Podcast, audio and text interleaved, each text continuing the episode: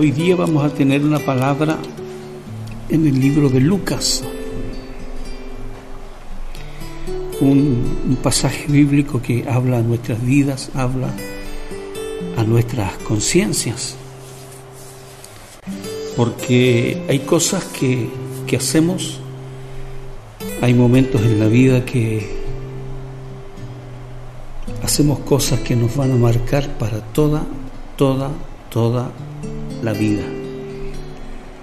Alguien dijo una vez que el precio dulce del pecado tiene un resultado de boca muy amargo y que lo paga casi siempre con un costo muy alto nuestra familia. Es público y notorio lo que ha sucedido estos días con el crimen de una señorita acá en la ciudad de Linares y sin duda que sacando todo lo marginal no hay respeto por la vida humana. Hay una violencia, hay un descaro, como que no pasa nada. Y el Señor llama a sus hijos, a sus hijos, a buscar cada día una bendición mayor. Leo en el libro de Lucas, capítulo 5, del versículo 1, y dice de esta forma, aconteció que estando Jesús junto al lago de Genezaret, el gentío se agolpaba sobre él para oír la palabra de Dios.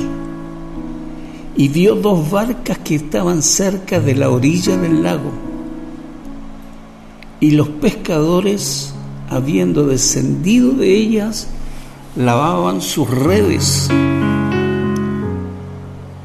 Y entrando en una de ellas, de aquellas barcas, la cual era de Simón, le rogó que la apartase de tierra un poco.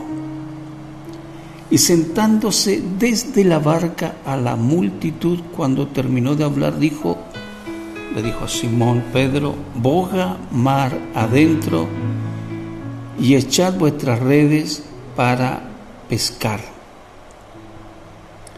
Respondiendo Simón le dijo, Maestro, Maestro, toda la noche hemos estado trabajando y nada, y nada hemos logrado.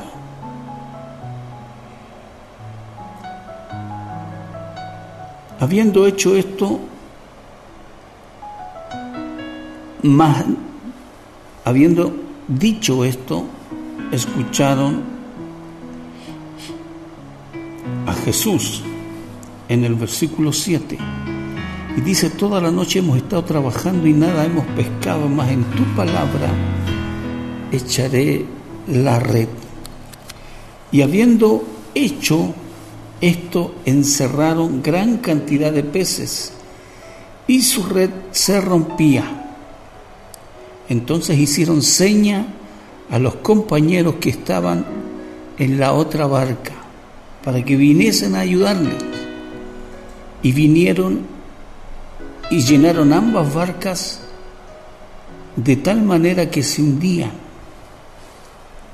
Viendo esto, Simón Pedro cayó de rodillas ante Jesús diciendo, apártate de mí, Señor, que soy hombre pecador, porque la pesca que habían hecho, el temor se había apoderado de él y de todos los que estaban con él, asimismo de Jacob y de Juan, hijo de Zebedeo, que eran compañeros de Simón. Pero Jesús dijo a Simón, no temas, desde ahora serás pescador de hombres.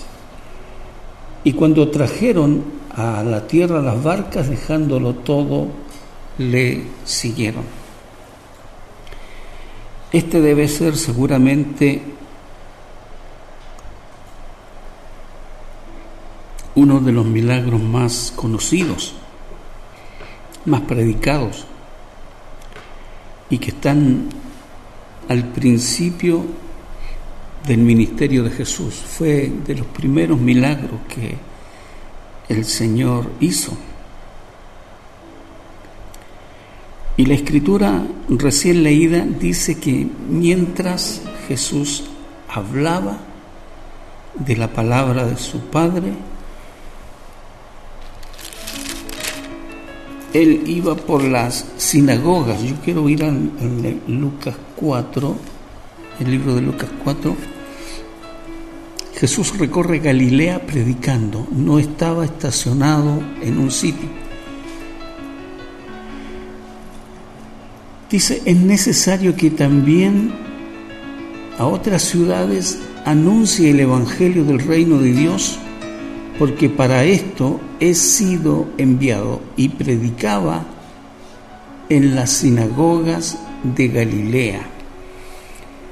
Digo que después de esta lectura bíblica encontramos que Jesús estaba haciendo lo que su padre le encomendó que hiciera.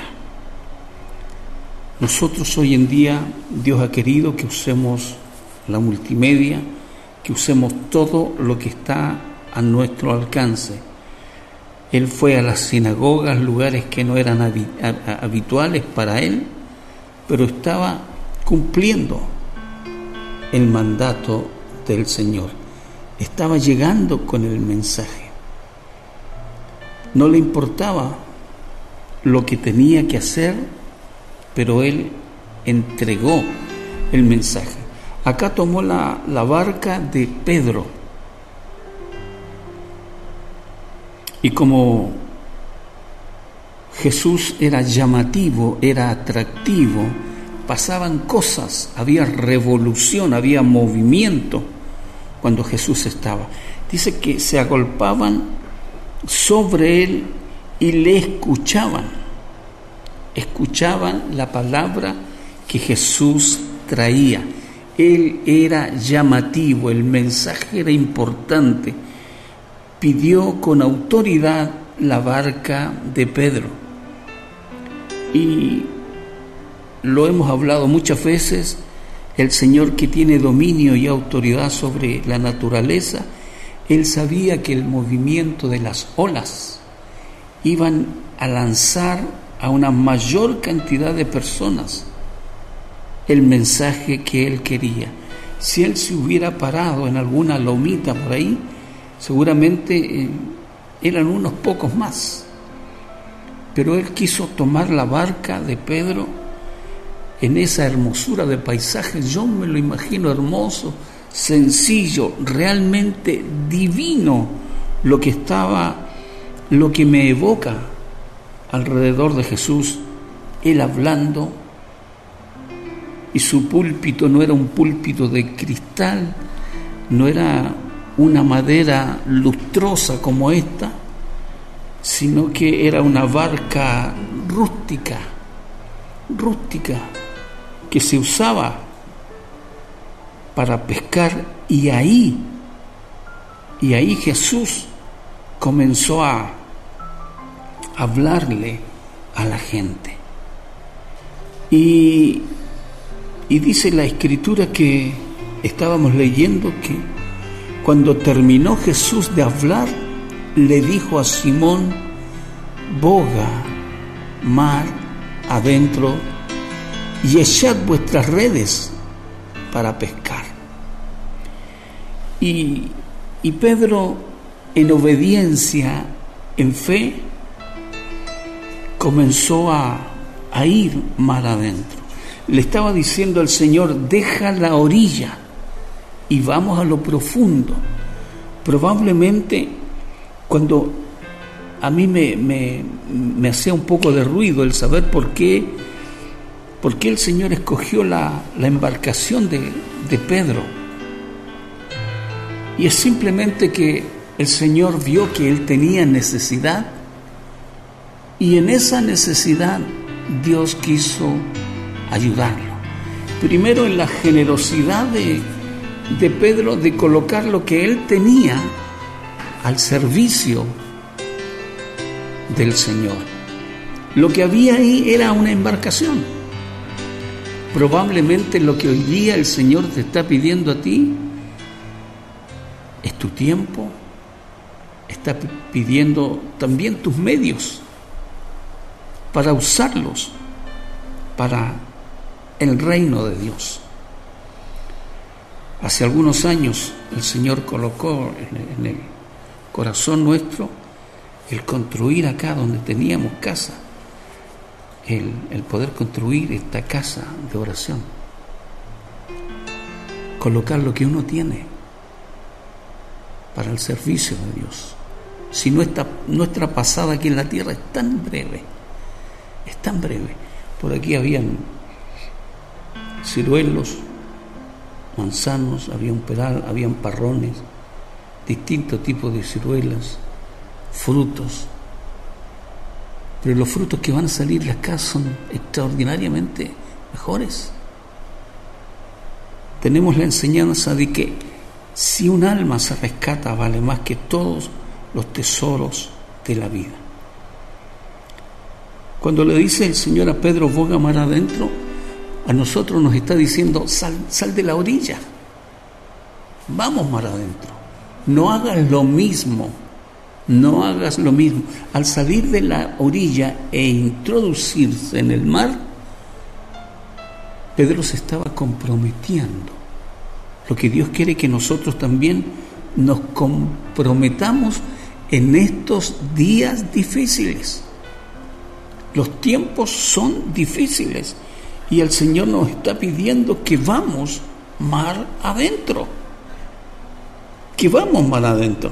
¿Sabe? Pedro hizo, hizo la del chileno, que siempre es respondón, que siempre está eh, sin pensar mucho, da una respuesta. Cuando el Señor le dijo, boga mar adentro, Pedro dijo, toda la noche hemos estado trabajando. Y probablemente dijo, eh, yo soy el pescador, yo sé de, yo sé de marea, yo sé, yo sé lo que hay que hacer. Hoy día lo que el Señor nos está diciendo a nosotros, que tenemos que ir en busca de la bendición. Porque Él nos va a dar la pesca milagrosa. El Señor lo va a hacer. Él nos va a dar una bendición mayor, pero tenemos que ir más adentro. Tenemos que profundizar nuestra relación con Dios. A lo mejor estamos en la orilla, estamos cómodos, estás en la casa, disfrutando una transmisión online o metiéndote al Facebook todos los días, a cada hora. Pero Él quiere que profundices, que profundices tu fe que vayas más allá, que te esfuerces. Hoy día que, que estás bendecido, no deja de ser una tentación. El que no quieras ir más, más adentro. Pedro, al decirle, toda la noche estuvimos trabajando, toda la noche lo estuvimos intentando, le está diciendo, Señor, Anoche fracasamos. No sirvió la capacidad, no sirvió la expertise, no sirvió nada porque, porque fracasamos. Y Pedro lo decía porque él era el jefe, pero también habían otros que estaban detrás de él y que tenían familias y que dependían de esa pesca. Y fracasamos. Quizás por eso fue que el Señor quiso tomar la, embarcación de, Pedro. Sin duda que, que Él sabía en su omnisciencia que Pedro era el necesitado y los que estaban con Pedro eran los que lo estaban necesitando también. Pero Pedro no se quedó con el fracaso. No, yo o me hacía recordar estos días no sé si es ayer o hoy, que se cumplía una década de rescatar a los 33 mineros. Y conocemos que intentaron con una sonda Y los mineros desesperados sentían el ruido cuando estaban rompiendo. Y algo pasa y la broca, no recuerdo el nombre, de la sonda de lo que estaba, pasó cerca, un metro. Un metro es esto. Pero no dar, al no dar con el metro, se pudieron haber cansado, aburrido, ya no hay caso, sino que lo siguieron intentando. Con Pedro, Pedro tiene uno de esos momentos brillantes y no porfió. Si el Señor dice que vogue mar adentro, yo voy a bogar mar adentro. Dice, más en tu nombre. Toda la noche hemos estado trabajando y nada hemos pescado. Mas en tu palabra, más en tu voluntad, más en obediencia a ti, echaré la red. ¿Qué nos dice el Señor? Que cuando todo falla, aparece Jesús cuando todo falla. Cuando le dijiste al Señor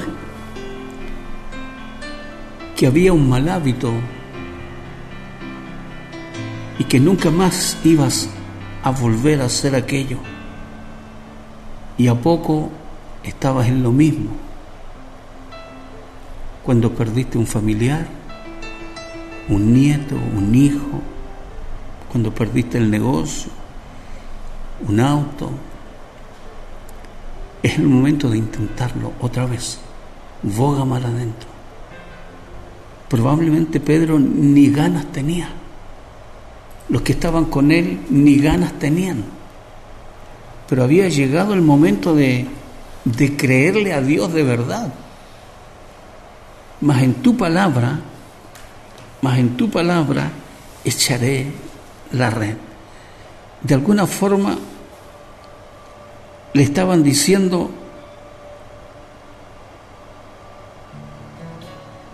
lo voy a intentar otra vez, creyendo porque usted va a hacer la provisión. Por lo que ellos iban a buscar eran peces. Y dice el libro de Filipenses, pero todo lo he recibido. Pablo dice, y tengo abundancia. Estoy lleno. Estoy lleno. Y habiendo recibido, tengo abundancia. Habiendo recibido de Epafrodito lo que enviaste, lo que Epafrodito llevó fue una ofrenda, lo que enviaste, olor fragante, sacrificio acepto, agradable a Dios. Hablo de Filipenses capítulo 4, versículo 18. Mi Dios pues suplirá todo lo que os falte conforme a sus riquezas en gloria en Cristo Jesús. Pedro está entendiendo que hay una bendición que viene de Dios y el Señor no nos va a dejar. Yo creo que en medio de la pandemia Dios ha mostrado su gloria, su gloria extraordinaria con sus hijos y con sus hijas. Boga mar adentro. Lo que tenían que ser, vamos de nuevo. Y empezar a remar, a sentir el viento, que se les mojara la cara con la brisa marina. Estaban cansados, pero ahora iban en el nombre del Señor. No iban solo con su expertise, no iban solo con sus capacidades, iban en el nombre del Señor. Si te ha costado superar las pérdidas, si te ha costado superar los fracasos, hay que volver a intentarlo. Pablo dijo, al Dios y Padre nuestro en el mismo capítulo, versículo 20, Filipenses 4, al Dios y Padre nuestro sea gloria por los siglos de los siglos. Y recuerde que en, este, en esta instancia de la vida, Pablo está encarcelado. Viene el tiempo de la pesca abundante, hermanos. Viene el tiempo de la bendición mayor. Eso no significa que no haya una tentación de abandonar al Señor. Las dos barcas estaban llenas. Y dice la escritura que parece que se hundían. Hay personas a las cuales la bendición los hunde. Son tan bendecidos que no agradecen a Dios nunca. No agradecen por el pan, por la salud. No agradecen por la vida, por poder dormir, por poder mirar, por poder hablar.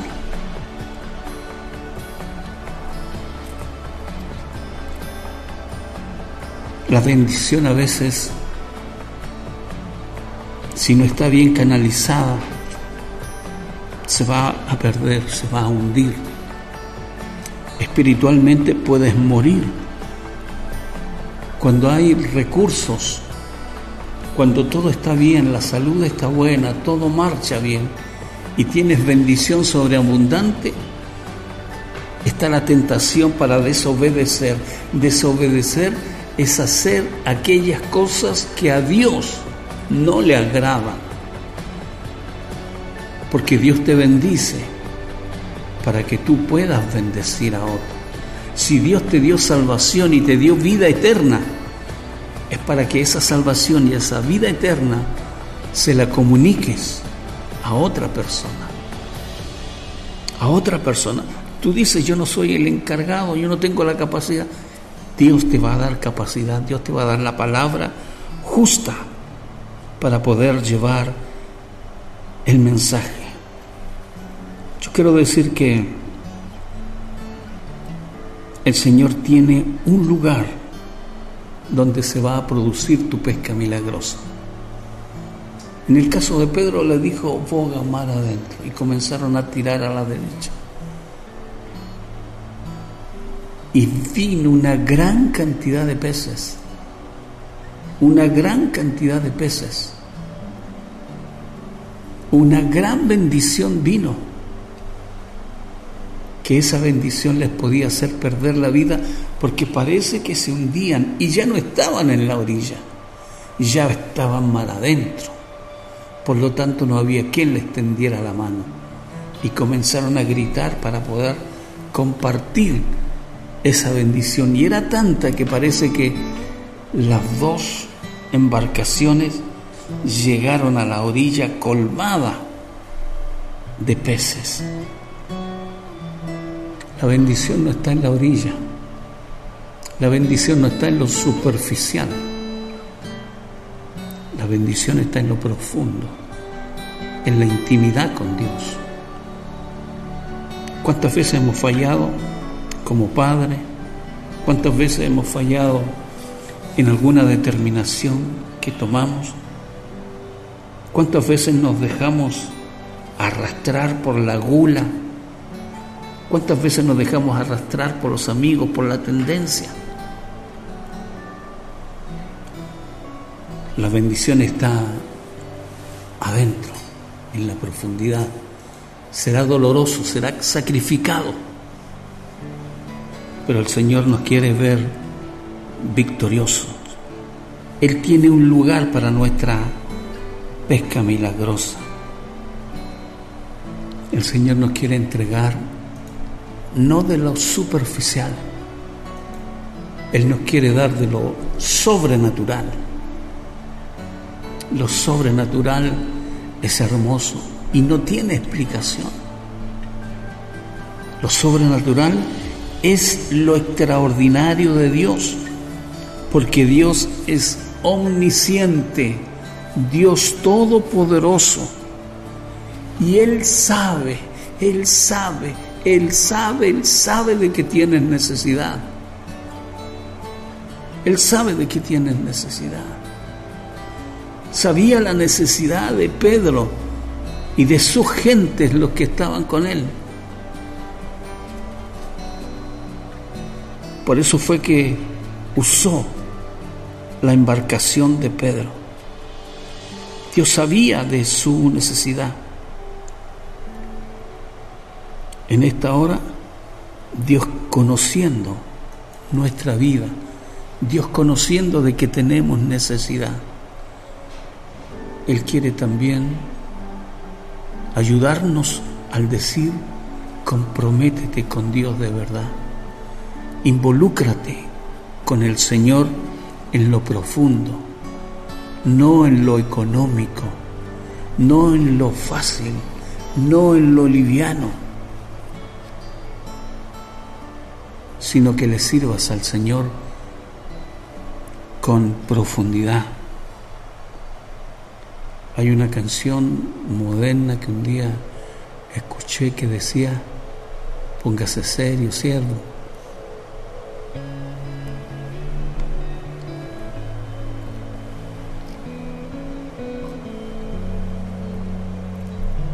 Póngase serio, siervo. Póngase serio. Este no es el tiempo de lo superficial. Este es el tiempo de remar mar adentro, de ir por más. A la orilla, a la orilla va cualquiera. A lo profundo son aquellos que le obedecen a Dios. Boga mar adentro. Si te tocó vivir el, el momento complejo, el momento de perder un ser querido, de perder los recursos, si te llegó el tiempo de querer abandonar a veces, pero el Señor va a suplir tu vida. Él va a ser tu ayudador. Recuerda cuando Pablo dijo, mi Dios suplirá todo, todo lo que os falta ¿Qué te falta? Como dice alguien, me falta cariño. ¿Te falta intimidad con Dios? Mi Dios pues suplirá todo lo que os falta conforme a sus riquezas en gloria. Al Dios y Padre nuestro sea gloria por los siglos de los siglos. Oramos al Señor usted que está en su casa, usted que me escucha a través del, celular en una pantalla, en el televisor, donde esté. Es hermoso saber que Dios sabe, que Él sabe, que Él sabe nuestra necesidad. Es hermoso saber que Dios sabe de que tenemos necesidad.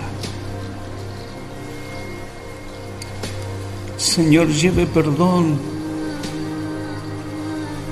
Donde están aquellos, Señor, que están arrepentidos de un mal hacer delante de su presencia.